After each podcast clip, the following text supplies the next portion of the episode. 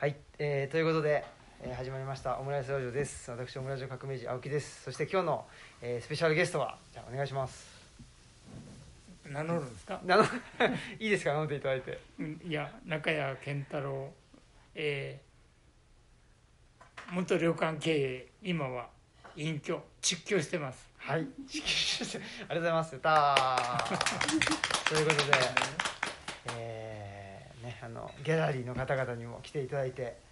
これ中谷さんオムラジは3回目出ていただくことになりましてうん。はい、まさか僕も自分でもこんなに九州にご縁ができるとは思わなくてですね。今回はその、えっと、宮崎に、うん。えっとの、まあ、友人からちょっと頼まれ事をしましてそれでまああんまりなんですかねその県をまたいでの移動っていうのはあんまりその お大ピアにはなんかねあのい言えないような状況ですけどちょっとぜひあの来てほしいっていうんで宮崎に行ってきまして。でまあ宮崎と大分のその距離感っていうのも全然分かんなかったんですけども九州に行くからと思って。であの戸高さんにあのご相談したら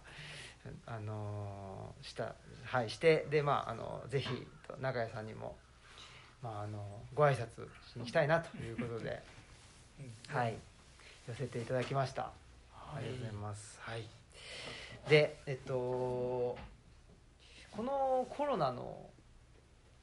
この期間ですかね、うん。345ぐらいはうん。いかがお過ごしだったんでしょうか？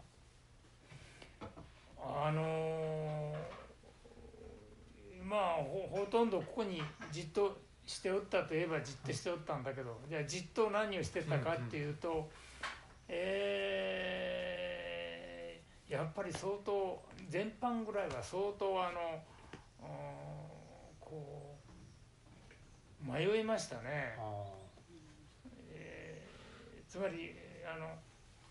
生き方がこれでいいんだと思ってた生き方がでんぐり返ったのかもしれない。あ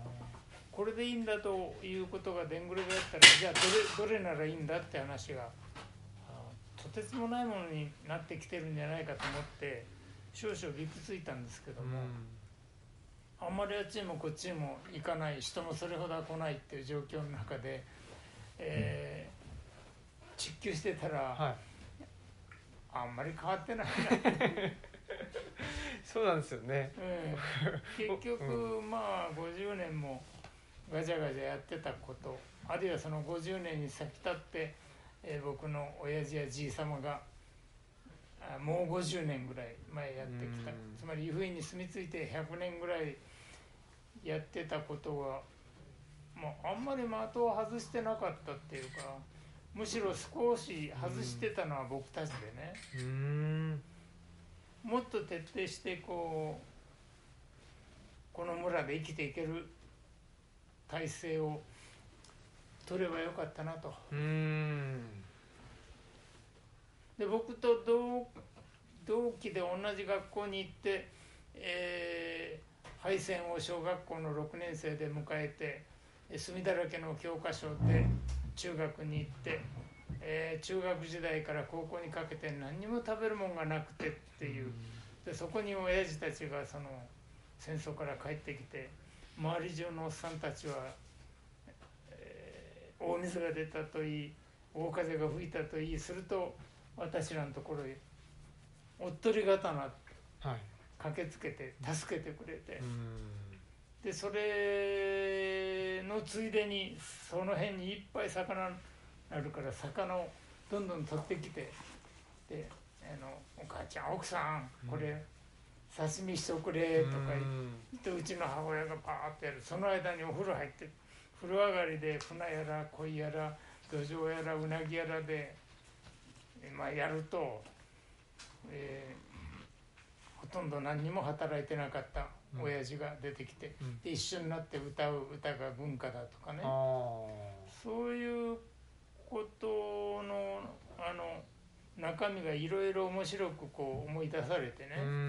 結局村の人たちと一緒に生きてたし、えーコロナになって僕ちょっとあのその辺なんかあのもう老人ですから散歩しろって言われて散歩なんかしてると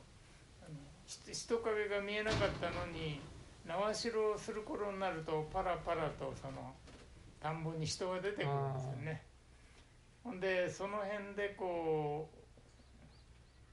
どこのおばおばはんかななんか思いながら「こんにちは」とか言うと「あら健太郎さんじゃない」とか言ってえうちで皿洗いなんかしてくれよったおばさんが「あーうちは今もう店閉めてますから」うん。うちはってあの畑田んぼの中でそんなことを言ってくれてる。う、ん。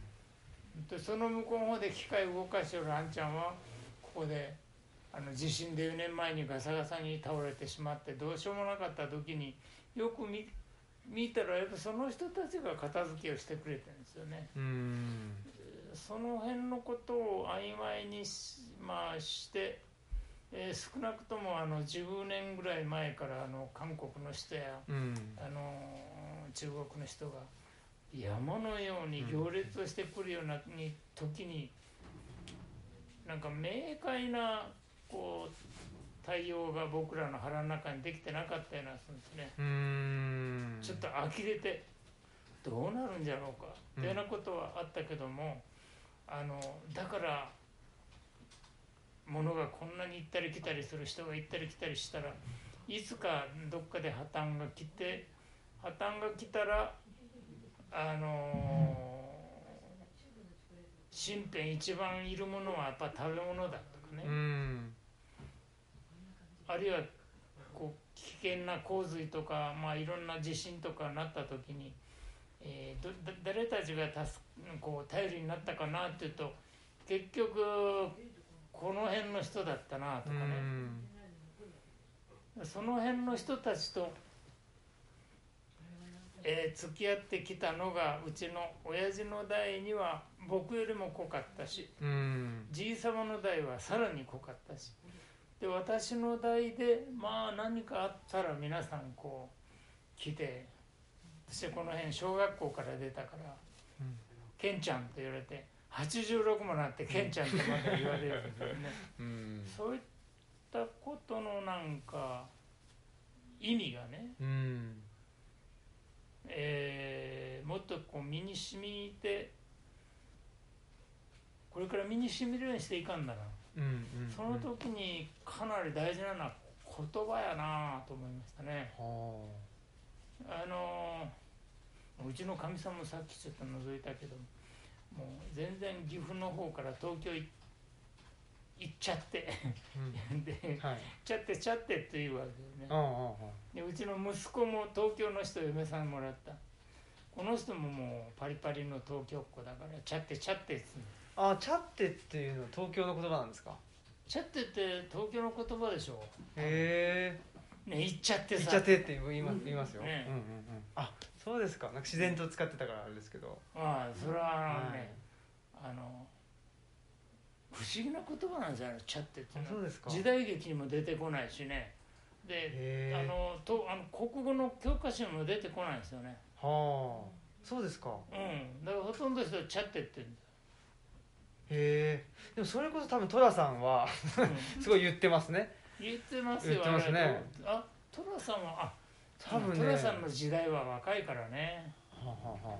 若い？うん時代が下がってますから、ね、下がってる。そうですね。時代劇でチャってっつったらおおかしいでしょ多分。確かに。へでえその頃あの例えば「ありがとうございます」とかいうのはあの長州の言葉だそうですねへえあの軍軍人がたくさん出たでしょ、はい。それがこうあのきちっ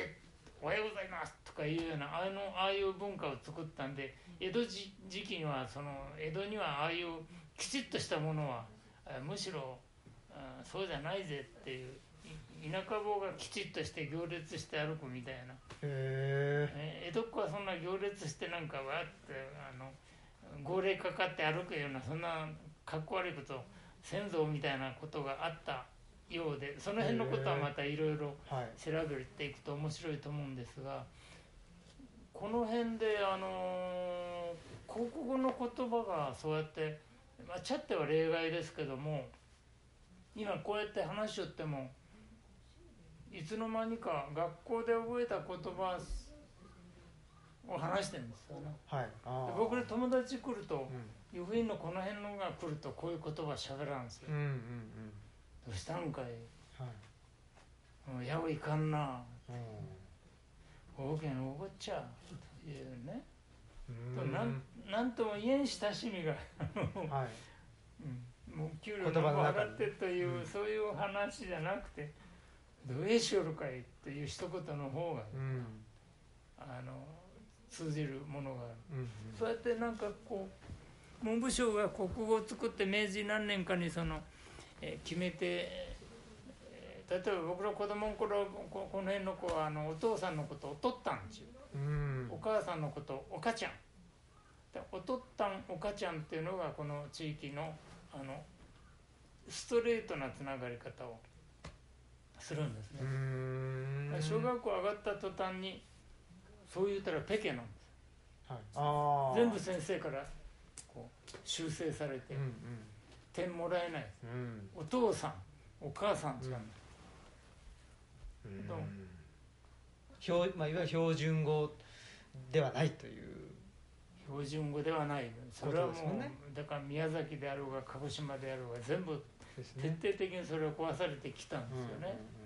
だからそんなことに対して大阪はかなり抵抗してますよね。そうですね。大阪は。大阪。うんあの意識的に抵抗してますよね。うん、意識的に抵抗してますよね、うん落語の人なんか全然ね歌舞伎でもそう。あそうですね。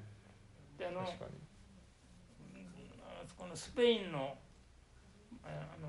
あカタルーニャとかですよね。ねカタルーニャはもう盛大に抵抗してますね。カタルーニねャ語とか、うん、そうです。だからうん。確かにおっしゃる通りでそのコロナがあって、で、まあ、ある種コミュニティが見直され始めたというか、まあ、あの今まで見直されてはいたんですけどそれが何ですかね一種のうーんいくつかあるうちの選択肢の一つだったと思うんですけど、まあコロナによってその移動が制限されて、あ自分たちってやっぱりここで生きていくしかないんだと。そのそれは、といい意味でも悪い意味でもそうですけど生きていくしかない。もしくはあここで生きていこうというふうにやっぱり思ったと思うんですよね。でそれっておおっしゃる通りそのイギリスが EU を抜ける時のちょっと前にスコットランドが独立をあのの国民投票で、うん。それ僅差で独立しなくなりましたけど、うん。とかあとそのカタルーニャであるとか、あのあとは、まあ、イタリアでも南北問題があってその南は税金全然払ってないんだから その、あの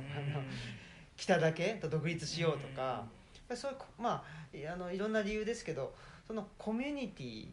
その国民国家じゃなくてより、あの何ですかね、まあ、お互い分かり合えるそれは言語であれ、え食べ物であれ、えーいろんな文化であれやっぱり分かり合える範囲内で独立していこうよっていう機運はうん。やっぱりあったと思うんですよね。あったんだああったんだけどもあの明確にねはい。自分も語り人にも説得しっていうふうなそういう力になってなかなっったてなかったですね。なってなくてでやっぱりグローバル経済の力の方が強かったので、うん。それによって、まあ、いわゆるインバウンドっていう形で、うん。えー人が入ってくれば、まあ、お金も儲かるしっていうんでやっぱりそこにそのわざわざお金を儲からないであのコミュニティの復興をしましょうっていうふうには今まではなってなかったんだと思うんですけど、それが、まあ、あのグローバルっていうのがうん。もう止まってしまって、あのーやっぱりなん一体化し一体化しちゃったら、あのー危険性が高まってしまうとうん。いうことになったので。うん。そういう意味ではなんていうまあ、大手を振ってそのコミュニティの復権っていうふうに なんかあのそうね。なんかふ振り切れるようにな世の中になったような気がしていて。グローバルっていうのはなんかドーンと一つにまとめるうイメージがあってどうもなんだかこうあの権威主義っていうか、うん。唯一主義っていうか危ないもんだなっていう気がまあしますよね。うん。えーもっとこう意義ありっていうかこうい異種が違うものがこう出会ってそれぞれにこう、うん。あるでないとあのグローバルっていうのは今にして思うと危ないいい加減な言葉やなというふうに思いますね。あのもう20年ぐらい前かなあの大分県の平松知事が一村一品運動を展開してね、その根っこではその文字に書いてある通りに一村で大事な一品を作ればそれを交換することでその村よりもうちょっと大きな単位の一地域、うん、そういったものでいろんなものができてそこの地域からまた別のところへつながればそれぞれでつながっていくというような意味で一村一品つってたんですけど途中からねローカルからグローバルへっていうテーマに変わったのね。それあの頃のあのみんな一斉にそういうことを言ってましたよ。で僕らもよく分からんでローカルからグローバルへいいなみたいな、はい、よく分からないで、うん、ですよね。なんかみんなそういう曖昧なことでね、で今思うとなんかもっとあの頃にそれこそカタロニアであれそれからさっきお話のあったあのトルコに住む、ね、クルド人の言葉の問題とかね、はい。あのそれぞれがそこで生きていくための最小限のなんか約束事っていうか、うん、そういうのはあのもっときちっとこう押し立てていけば、うん、あんまりおたおたしなかったはずなのに、うん、ローカルからグローバルしまいには苦しまにグローカルとか言っても言ってましたね。人をグローするのかという感じ グローカルでグローしてくるという。本当にその何ですかね。やっぱりあの僕も最近そういうあの本読んでてやっぱりサッチャーの時代っていうのが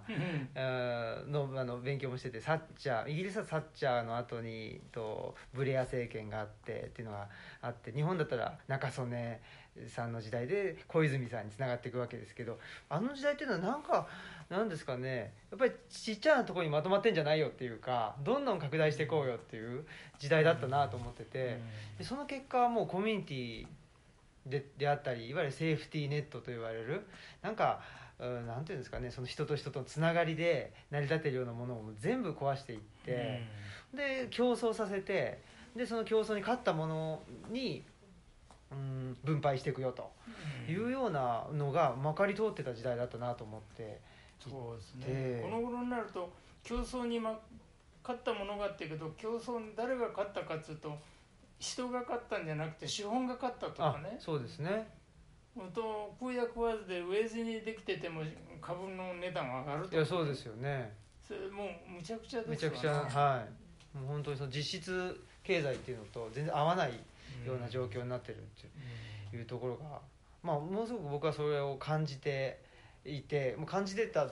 ですけどじゃあ自分はどうしたらいいのかっていうのは全然分かんなかったわけですけどで、まあ、東吉野に引っ越してであのー、今年のあ去年の終わりから僕消防団に入ったんですよ。はい、でこの前も中谷さんにも消防団の話とか伺っててでいろんな話を聞くんですけどまあでも入ってみなきゃ分からんなと思って。で入ってみたんですけどその時なんかあの人と人との人と人っていうかその地域での関わり方がよく分からなくて、うん、そのどう関わっていったらいいのか分からなかったんですね、でそこでなんか急に戸田さんを見始めて でその戸田さんのあのなんか戸田屋のやり取り。であこれを学ぶというかこ,、これってもしかしたらコミュニティの、あのやり取りの仕方、なんじゃないかなって。でもあん中に丸く収まらないんだよね。そうそうそう。で丸く収まらなくてもいいというか、うん、それでであの寅さんって絶対にやっぱりあの喧嘩してで出てっちゃって、うん、で、まあ、また帰ってくるわけですけど、うん、そういうまあその出てったり帰ってきたりする、まあ、いわゆる風通しの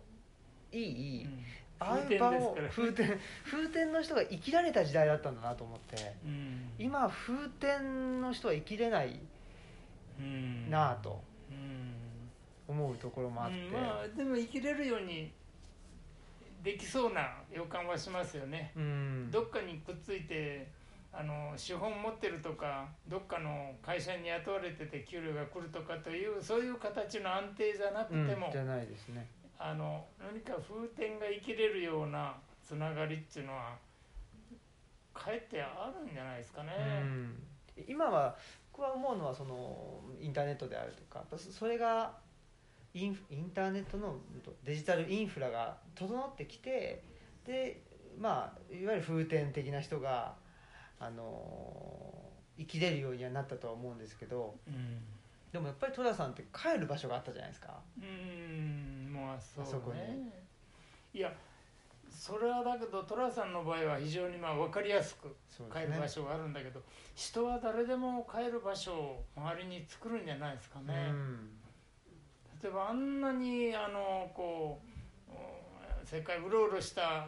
あの、まあ、イギリスのあのえっ、とななんだラクハディオ・ハーンなんかでもねやっぱり帰るとこがなかったというけどやっぱり帰るとこがあったんですよね、うん。ある時は熊本だったりある時は松江だったりして、愛する人もいたし。う、ん。なんかもうあのカバン一つでこう下げていくのは、まあ、インテリではラフカディオハンで、うんまあその辺姿勢の人では寅さんだと思うんだあけど、えー世に言う生産的じゃないですよね。ーうんうんうんうん。生産的でない人がこの辺いっぱいおるんですよ。あーそれはやっぱりあのなんですかね帰ってこれる場所たるゆえんだと思いますよね。うんそうかな。どっかで生産はしてるんでしょうけども例えば旅館そのものだって考えてみると生産なんかしてないんですよね。お世話をしてるだけ。ああでお世話をすることがねあのそのせ物の生産はしてないけどもあの喜びというか慰みというかそういうものの生産はしてるんですよね。うんうん。うん。黙ってまんじゅうポッと出すのと「ようこそ」っつってあら「おかえりなさい」っつってうんこのまんじゅうを出すのとで違うその「ようこそ」とか「おかえりなさい」の部分をどう、んあのこう価値づけるかうんっていうと、それはやっぱりなかなか経済では難しくて文学とか芝居とかね、音楽なんかだってあんなわーっつってそれで気分が良くなるとすれば誰かが歌いうん。誰かが踊る何にもさあの生み出してないんだけど。そういったことがもう一度こうゆっくり考えられるんじゃないかな。うん。で僕ずっと散歩する時にあの一人でしたいんですよ。でかみさん怒ってるんですけどね、あのかみさんはねあのつまり小学校の頃からこの辺歩いてないから地形に対する思い出とか草花とかね昔狭かったこんな狭かった道がこんなに広くなってしまったことに対しての、まあ、共感思い出っていうか、あるいはこんなにちっちゃかった川がこんなに広くなってコンクリートで固められたな、昔はこの辺にいっぱい草があってホタルがわーわーおったのにみたいな思い出を抱きながら僕は歩くんだけどもかみさんはチャッテの人ですから。ーチャッテの人。銀座のなんか新宿の裏ってこうね思いながらあぜ道歩くと思うんですね。あ僕はちょっとそれはかわいそうでね。ーうん。でそこのあの玉ねぎの清子は僕のまあいとこまたいとこなんですけどこれはもうカリカリに勉強してカリカリにあの、えーなんか頭のいい、えー女の子だ女の子だった今まあばあちゃんですけど。いまだにね体が動く限りはポンと飛行機に乗ってちょんと東京行ってうん。そして、えーどこどこで、えーあの誰が来て音楽をやる。うん。よかったってこうまあ言うんですねで僕らはあの大学生の頃一時そういったことを夢中にやったけど、やっと歩くようになるともう東京まで行ってそんな音楽もうフルトベングラーチャイコフスキーも来た聞きたくない。ここで蛍見ながら歩きたいってなる、うんうんうんそういうなんかことをこう子供に伝えられるかっつうと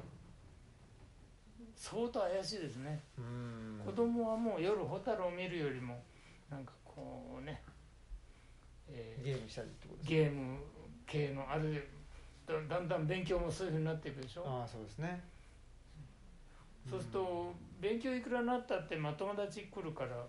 一対一のこういうあの交流はそれほど痩せないと思うんだけどなんか小学校の頃に同級だったよなとか幼稚園の頃にあいつにいじめられたんだみたいなのがその辺によるといううん。そういう感覚がなかなか伝えにくい。やっぱりそういう感覚ってもうなんていうんですかねあのや厄介なもんだというか もう切り捨てるもんだっていうところだと思うんですよその世の中的に。うんで僕だから僕らはうーんと夜あの星を見てたりとか蛍いたりしてそれを見てる方がいいなと思うところには行ったしその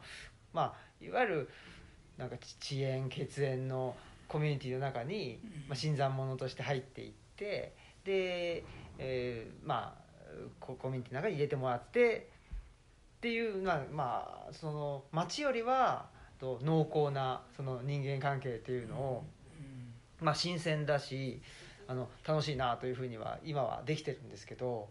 なかなかやっぱりそれはみんながみんなそうは思ってないみたいではあるけど、やっぱりでもだから出会うのが、あの出会うのがあのとても楽しいとか慰められるとかいう、まあ、そそういう面もありますけども、はい。出会う前のそのここちらの気持ちはねうん。出会ったことによってなんかとてもいい気持ちになるのはほんの瞬間のわずかなことでうん。助助けてもらったとか。あもものをいただいたとかあの逆になんかちょっとしてあげたらやたら喜ばれたとかその程度のことですけどね、あはいはい。その自分をずっと支えてそれ僕がなんかここで一生終わってやがてここで何のためにここでガチャガチャやって誰かに譲るか。うん。何を譲るの？うんうんいらっしゃいませ。って言ってくれたらお客様がその喜んでくれてそういう感動をここで生み続けたっていう自負はあってもじゃあ僕がいいなくなればそれは当然消えるわけで、えじゃあいなくなって消えた後これは何だったの？例えば80年ここでこう関係があって村の人とも付き合って、うん。えーお客様はもうドイツとかヨーロッパからもいろいろたくさんの方がいろいろいらしていまだに手紙のやり取りがちょっと生き残ってる人はまあ来たりする。だけどもじゃあ僕がここでこうあの本もあるサロンです温泉もある、えー映画もいっぱいあるからどうぞ。いや庭はちょっと1,000坪ぐらいあるからさ満足しましたね。うん。あこんなにあのね世の中にはふ不思議なことをやっててこ感動しててで何十年も俺その間に何もしないでこんなになってあるいはある時期はとてもあんなに映画に夢中になって、えー人が寝てる間でもなんかあのこう編集室入って、えーやっててあんまりやってたから倒れてで便所行ったらあの便所の中でフィルム持ったまま眠ってしまったり すああれは何だったんだろうとか言うとそういったもの全部をこの本を読んだり音楽を聴いたりまあすることでうん。もう一度この、うん感動的な記憶をねうん。誰に移したらいいかって誰に渡すこともできない次の社長は誰だっていう単純な問題ではない。うん。だけどもその辺の村の人に頼んで今夜また焼酎飲もうかっつったらそれでオールオッケーかっつうとそのじじいも死ぬし私も死んでくんで、これ何が残るの？っていうのがねまあ本読みの醍醐味でこれからもうちょっと時間ないけども、えー残念ながらと思いながらうん。道楽を。面白いですよだから本。いやでもそれはやっぱりあれですよね。多分多分というかだ僕そそういう面も実はあの寅さんには感じててそれと山田洋次うん監督はやっぱり消えていってしまうものを選択的に撮ってたんじゃないかなと思ってるんですね「その男はつらいよ」の中で風景であったりとか、まあ、あのああいう、まあ、家族の人間関係とかその地域の関係とかね。そういうのってやっぱり当時ももうすでに多分僕は東京にはなかったんじゃないかなと思ってて。うんなるほど。1969年が最初なんですけどね、うんうんうん。であれまあいろいろそのものの本を読むと葛飾柴又ってもう東京のもう本当端っこであの葛飾柴又だったらこういう今はないものが残ってるんじゃないかっていうロケーションらしいんですね。なるほど。なのでもうすでに僕はもうあのやっぱり山田洋次はもうもうすでにない。もしくはもうそすぐに消えていく。ものだけをうん。うん撮ってたんじゃないかなっていう気はしてるん。ですよね。うん。そういう意味ですごくそういう視点で見てもすごく面白くって。ああいうものにするとそれは残るんですよね。ですねだけどああいうものは残るんだけど実業のこういう世界は残らない、うん。残んないですね、うん。うん、それなかなか、まあ、ただ僕もその「ね、男はつらいよ」ってずっと見てきてなくってそれでなんかふっと今年に入ってうん。あの急になんか取りつかれたようにうん 前作見てっていうそういうのって何なんだろうなっていうふうに思ってなんかそので別に何でしょうかねその葛飾柴又行ったこともないですし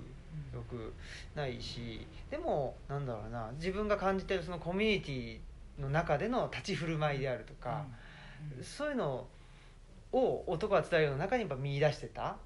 だからやっぱりで僕は東吉野村っていう村にはいるわけですけど、うん。なんかその場所は違えど同じようなものをう感じてる。それってなんか一種の翻訳にも似てるんじゃないかなと思っててその日本語と英語で、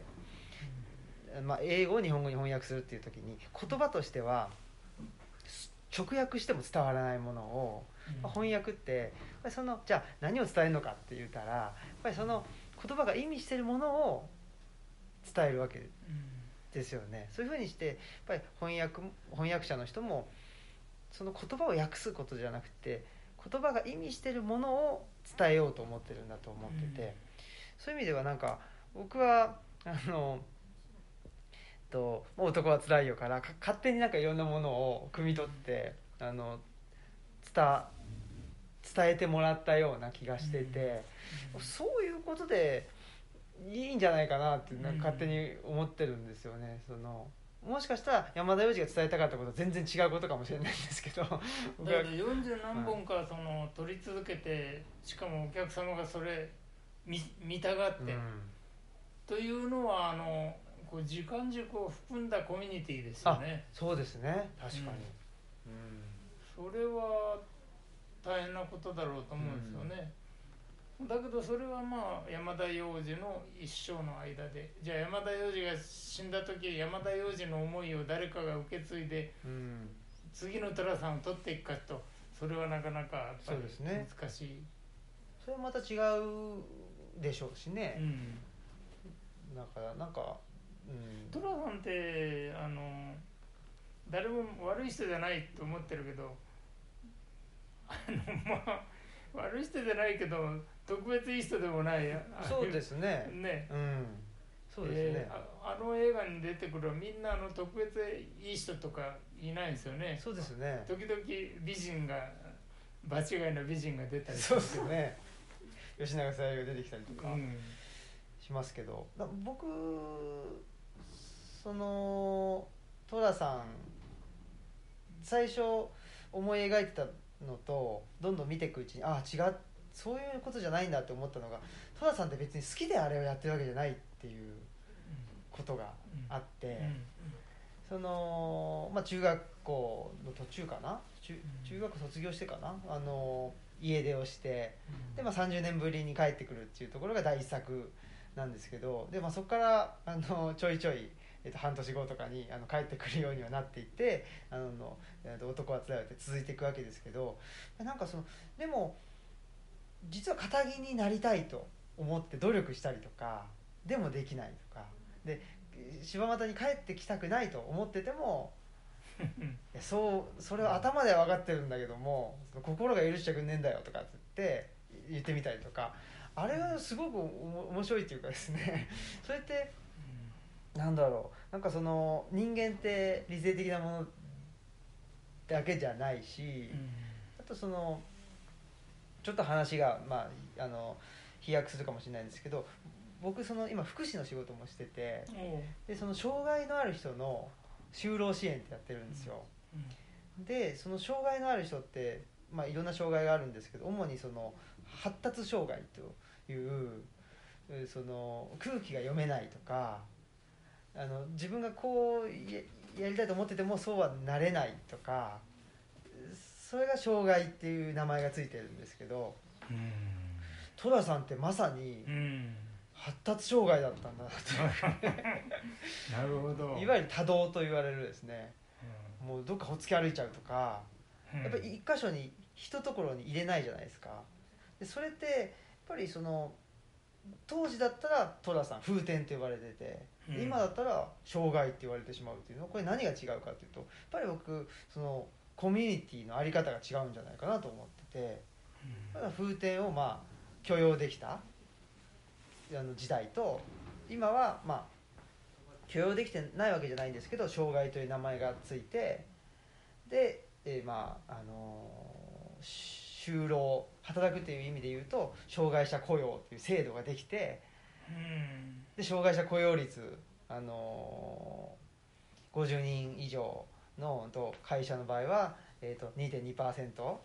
あの障害者の人を雇ってくださいねみたいなその制度として成り立ってるっていう時代が今なんですけどなんかまあそれ昔が良くて今が悪いとか昔が悪くて今がいいとかじゃ全然ないんですけどやっぱりそのコミュニティの在り方が変わってきたなというふうには思いますね。今までは本当にその遅延とか、まあ、血縁とかそういうもので、えーまあ、多様多様って言ったらあれですけどいろんな人がいたわけですけど今はそうじゃなくてやっぱこういう人が、社会人だよねっていうのがあってそこにははまれない人は福祉の制度であったり、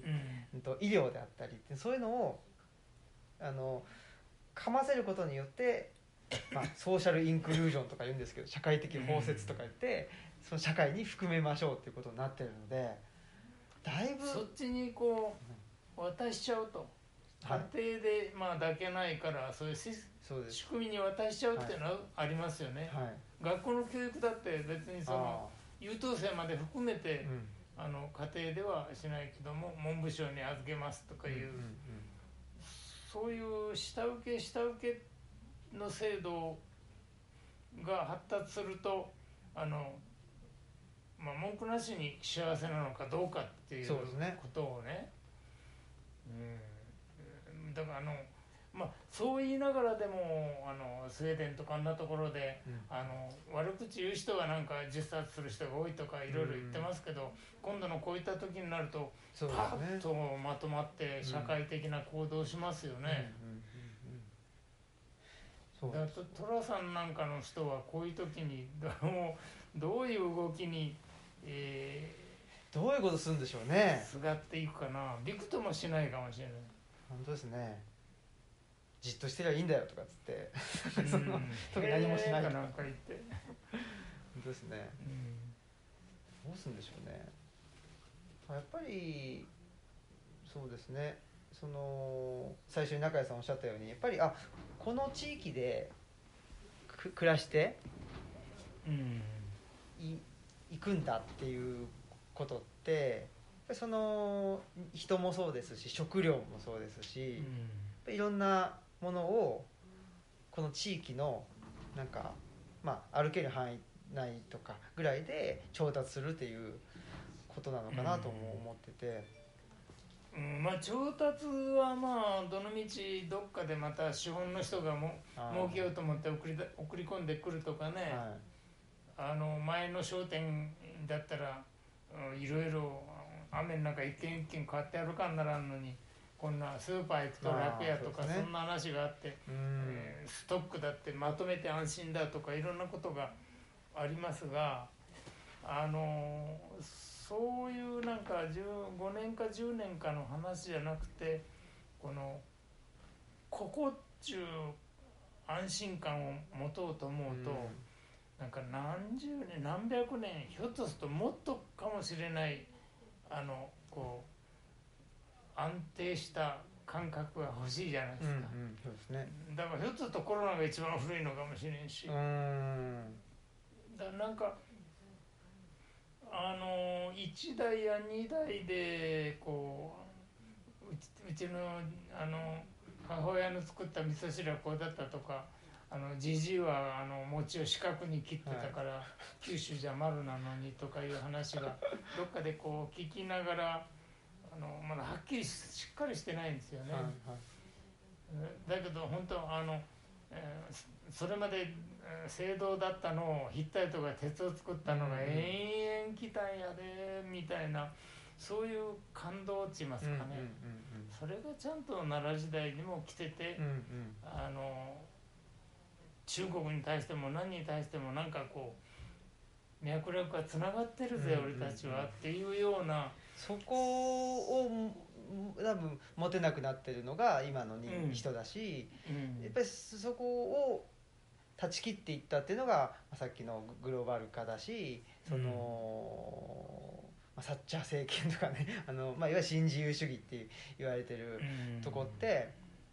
そういうところをもうことごとく断ち切ってきたなと断ち切っていってますからね、はい。で次にそれが何かが伝わるものがあるかこちらが何かものを生み出してそれがこうあの韓国中国うにん。つながり、あずっとコーカサスからずっと世界の隅々までね、それこそコロナが来たような道をもう一度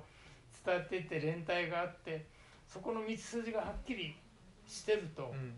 かなりこのこの村だけっちゅうよりも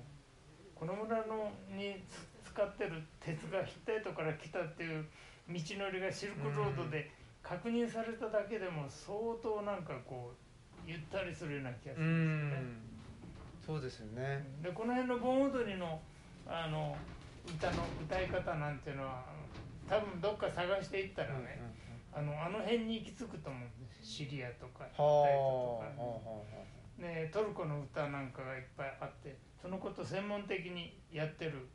あの方が、あうん。んビデオあビデオじゃないテープ持ってって集めてきてるんですけどね。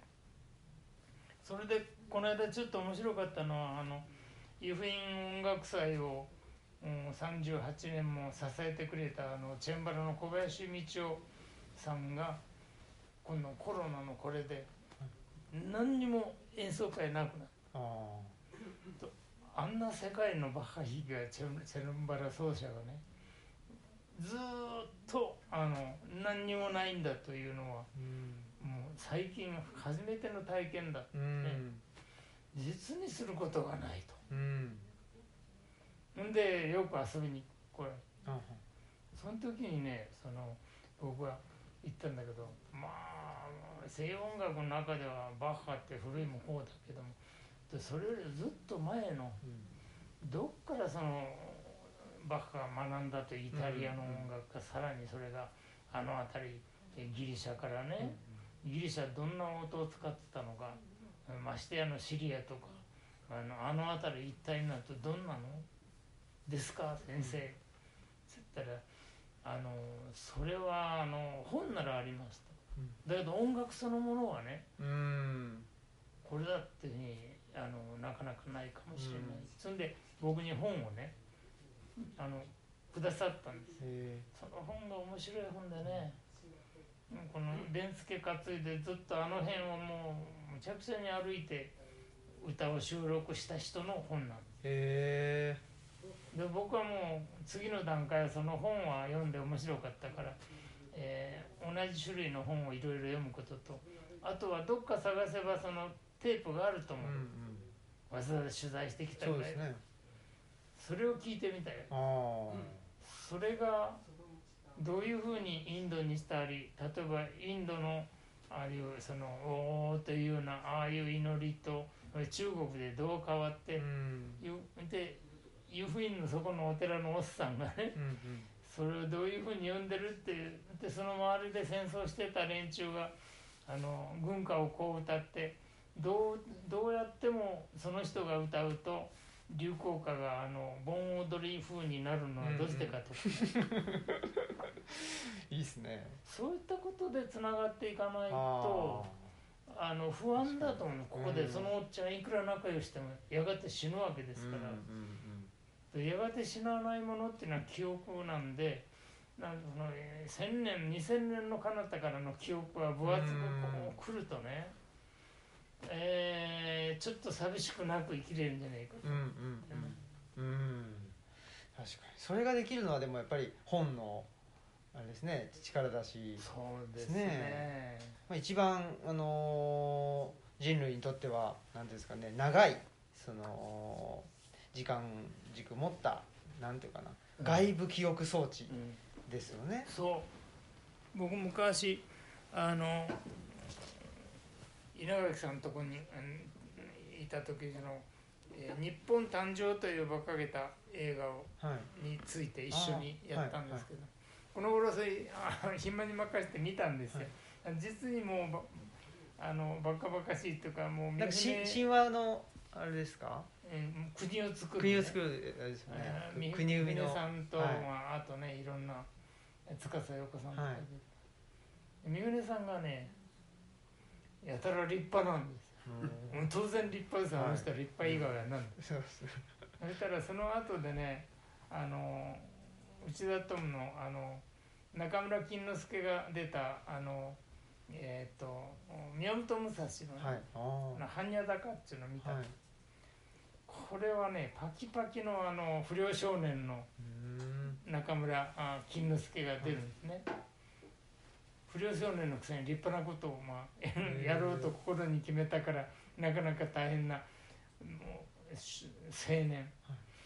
つまりすあの日本誕生の大和武は本当は青年として書かれてるんですねシナリオは。で青年だから何やってもいいんだし、むしろ何かいろんなことをやるところに魅力があって、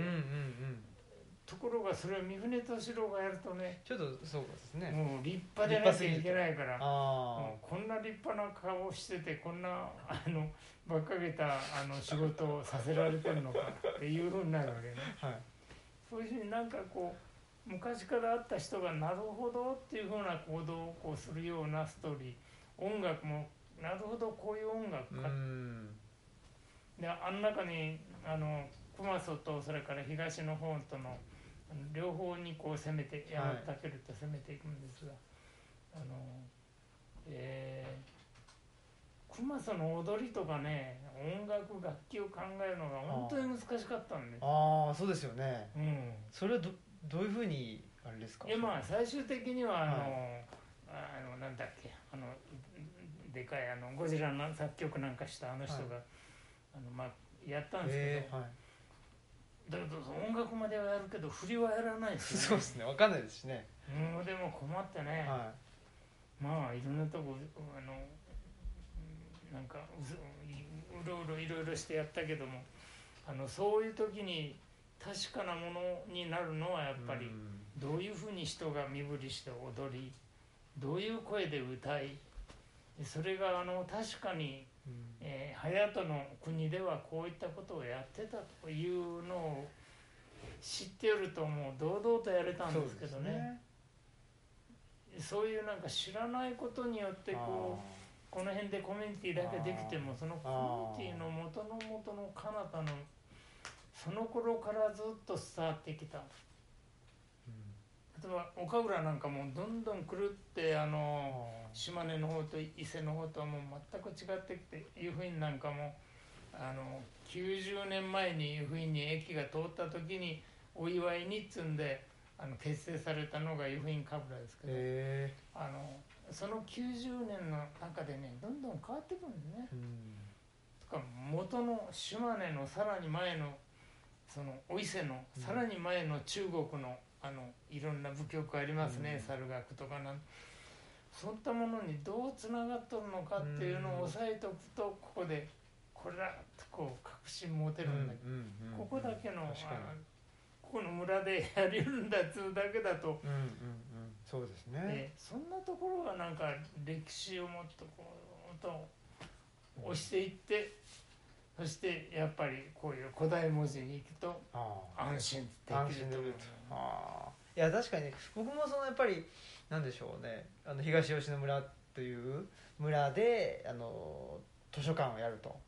いうところっていうのはやっぱりその自分の中にある時間軸を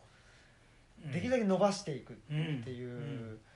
活動だなとも思っててぱりそれって何かというとあれですかね。やっぱりその時間軸を伸ばせば伸ばすほどいろんな人とかいろんな地域とのつながり自分とのつながりが、地域とのつながりが見えてきてやっぱり安心できるっていううんところなんですかね。うん。うん。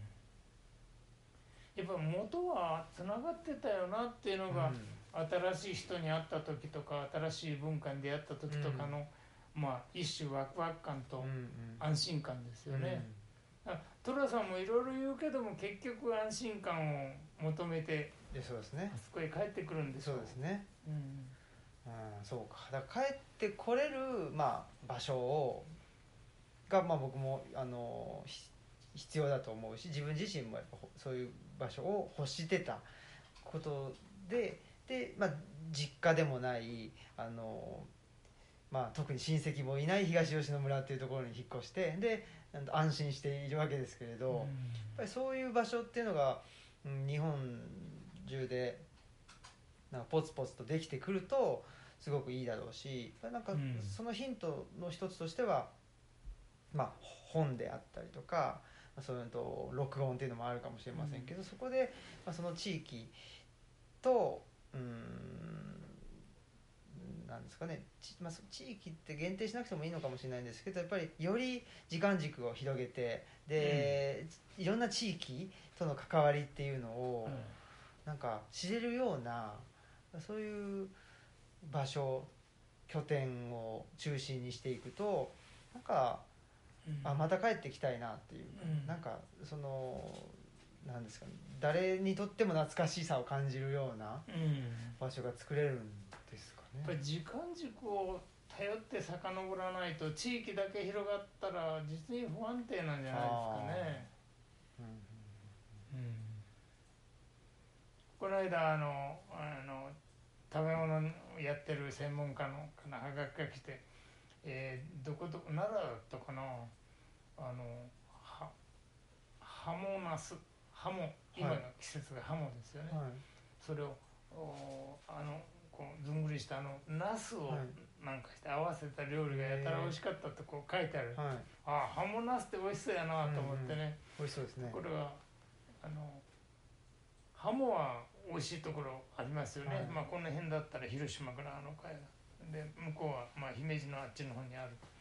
でナスはっつって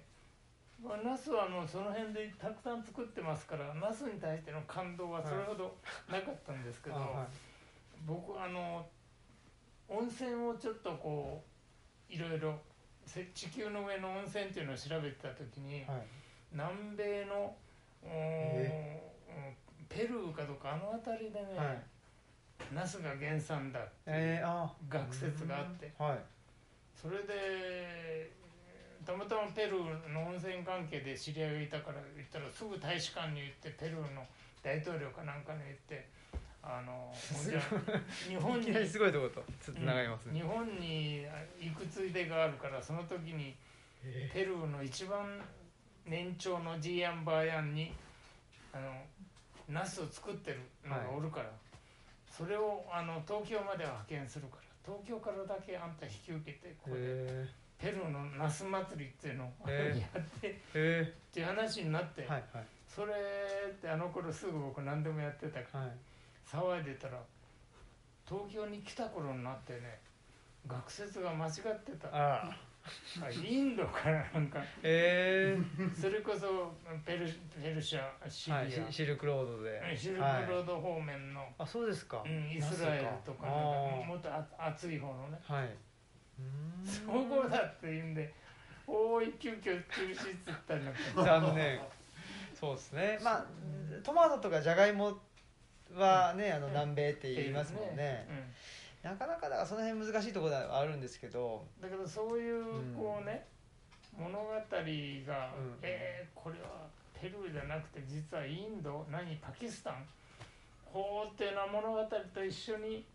来るとそれはあのそうですね。ナスの料理はかなり膨らむんですよ、うんうんうんうん。ああ確かに。うん。そこで作っててもね感動しないの。あだから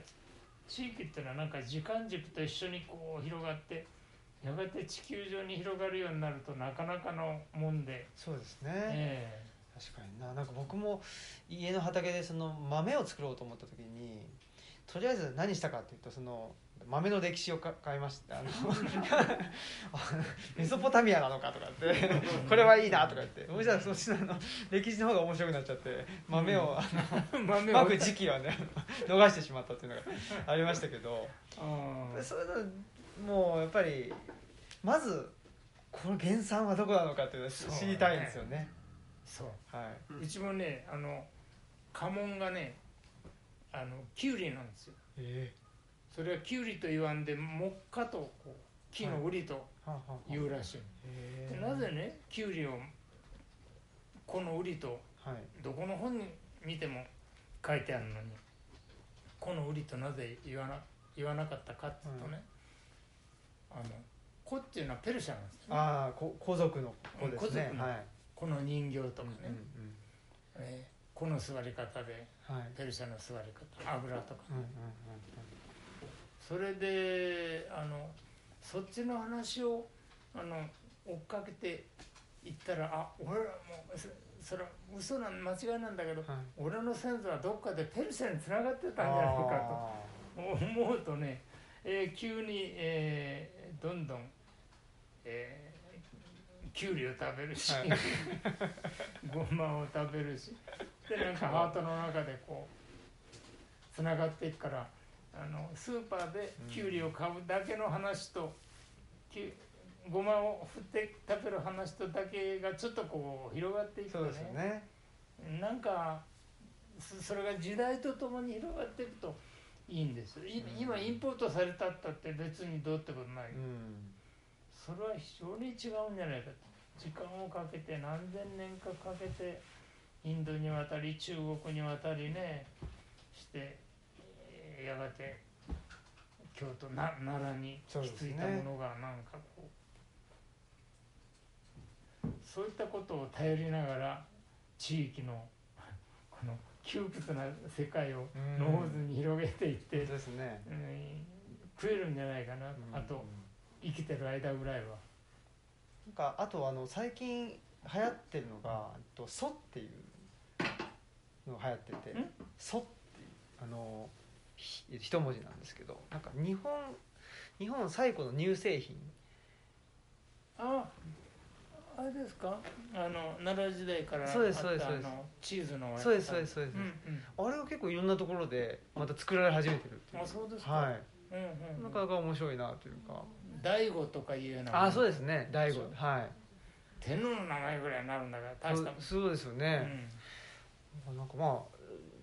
うんでなんかその辺も面白いなというか。うん。ん。あとは伝統野菜とかなんかああそれは種ね。種戦争もあるから生臭い話ですよね。ああそうですね。うん。種ね。相当アメリカのゼネラルフーズなんかに襲われてるでしょ。はい。そうですね。あなんかまあそういうのでも何ですかね。うんまさにグローバリゼーションによってねそのローカルがあの破壊されちゃうっていう動きもやっぱりその種子法の流れでもありますしね。なかなか油断ならんなっていうのはあるんでけど。ですすよね。遺伝子操作までされて向こうでねあの生殖能力のない種だけを出されたら毎回おっしゃる通り変わんならんわけだから、ううん。だったらどっか古いところに何かあってそこから買ってこようか。いやそうですゼよねネラルフーズは買わないっていう本当はそういう選択をまあそうじゃない選択も含めてですけどそのゼネラルフーズから買うのかそれともそうじゃなくて伝統野菜のを育てていってまああの日本のまあと野菜でああったりその食料っていうのを作っていくのかっていう選択を本当は日本国民ができないといけないと思うんですけど、うん。なんかそういう情報も偏りがあったりとかするしなかなか、うん、何が正しくて何が正しくないのかっていうのもよくわからないような状況になってるんで、僕は本当にその何ですかね自分の身の回りうん。に関係するところからあのそういう、まあ、社会問題含めですけどあと文化の話もうん。考えていってそれであのコミュニティっていうのを、まあ、昔の形にに戻すというのはちょっと違うとは思うんですけどまたなんか、あの人が懐かしいなと思えるような、うん。あのコミュニティ作りっていうのをなんかしていきたいなとは思ってるんですね。あのやっぱりあ物を食べる時にいろんな夢があったと思うんですよね、じゃがいもというかバレー書というか、うんうん。呼び方が違ったりね元がペルーから来てるというかあのカボチャカンボジャというまあなんか、まあ、ちょっと変な説もあるけど、へそんないろんなことのゆ夢を持ち寄ってわーっつってあの落落語であるじゃないですか。あの小豆あのうんまん小豆のない村があってーはい。へで旅人がそこでまんじゅうを落とした。ーはい。で行ったらあのこう見たことのないまんじゅうがあるんで、はい。この野郎この野郎って村の侍たちが来てであのむしこれは生き物だっつうんでね、はい。あのそ直れってバーッと槍で刺したら、はい。中から小豆が出た。はい。あこいつが去年のあの小豆の不作の、はい。うん、主だっつこいつが小豆を食ったって言われて。ね、そうそういうふうになんかいろんなことであの楽しみやあの面白さをね、あのこうおわお話にまでしてそういうエネルギーがあのとても必要だと思ううんですよね。ん。でなんかあのみんな揃ってあの、うん、あれのえっ、と、うん、何でしたっけ？あのタイヤがあミシュランのあ一つ星とか、あんなことばっかり走っててもうまるでだばっと網かけられて捕まっていくようなもんまさにそうですよね。うん。それくらいならこのまんじゅうやりたいだよこいつが食ったんだっていう話で夢がありますよね。みんなわーって拍手したりなんかする。うん。本当に。いやあもうじ時間になってしまって。残念またでもなんかあれですねそのまああの今後のなんでしょうね僕らにしたら図書館活動であったりとかその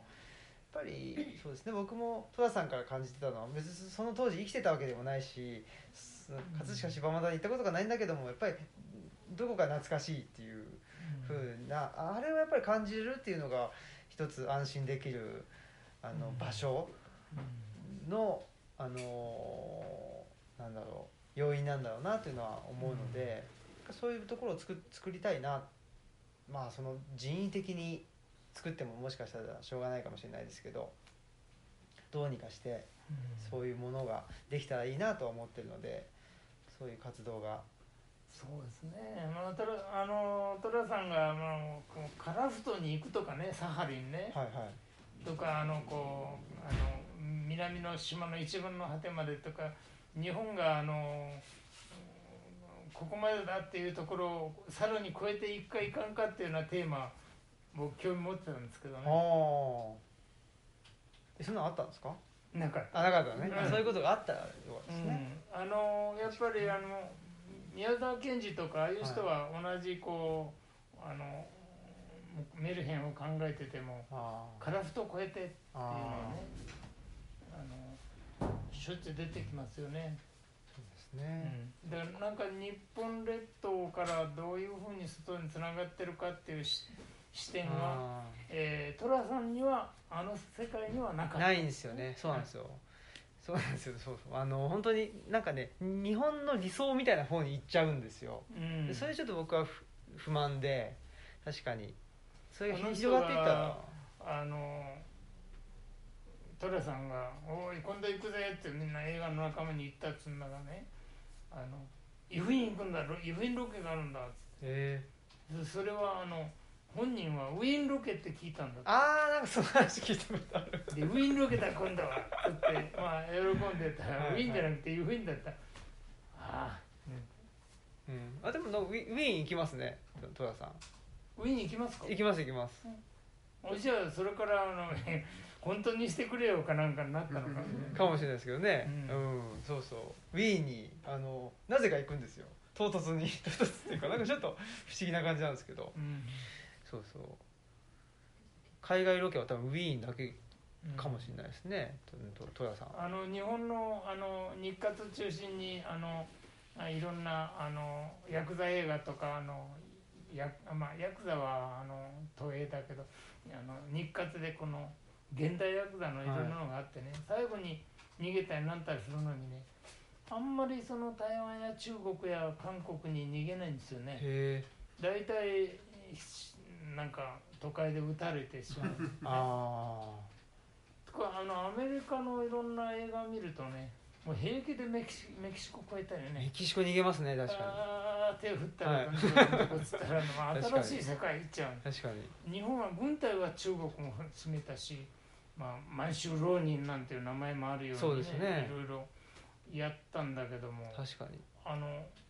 ヤクザは逃げていかないんですよね。本当ですね。でも戦前のヤクザはそうですよね。大陸浪人とかでああ言ってましたもんね。いましたね、戦前までですかねやっぱり、うん。しかもあれはなんか逃げていくっていうよりも向こうを抑えてててめえが向こうのねあの満州なら満州の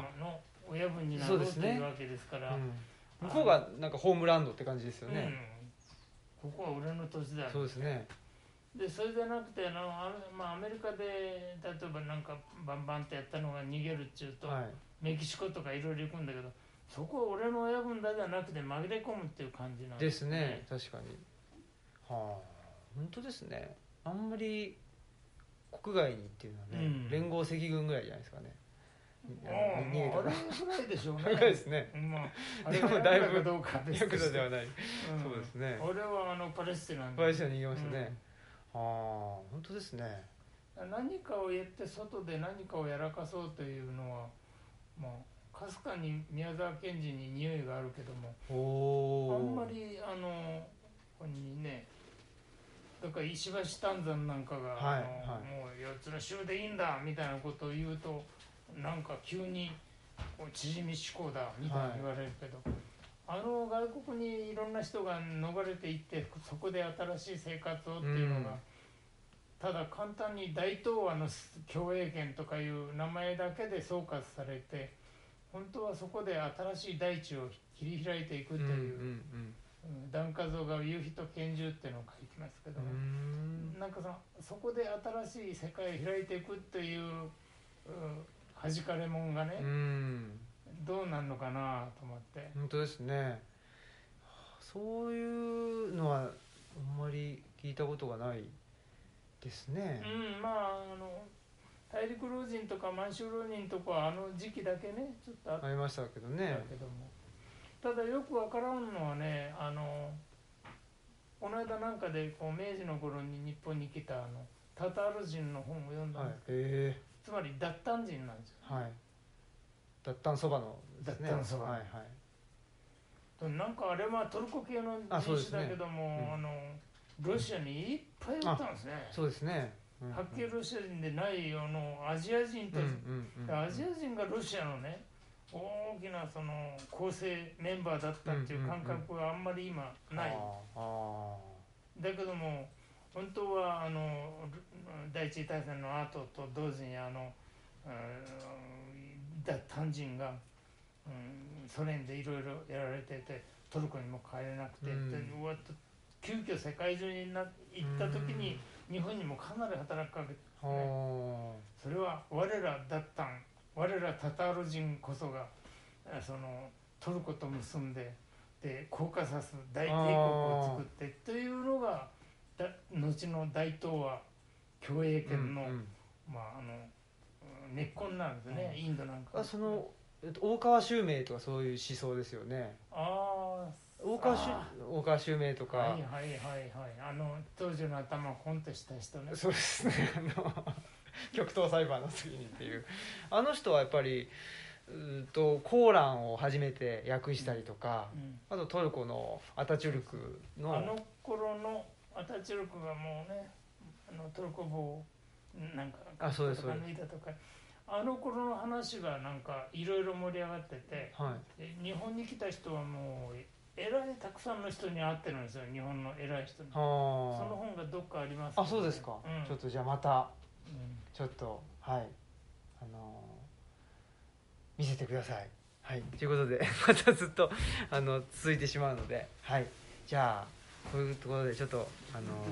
長くなってしまいましたけども永井さんありがとうございました。いやでも。た適当に適当に切ってなんかできるんですか？できますけど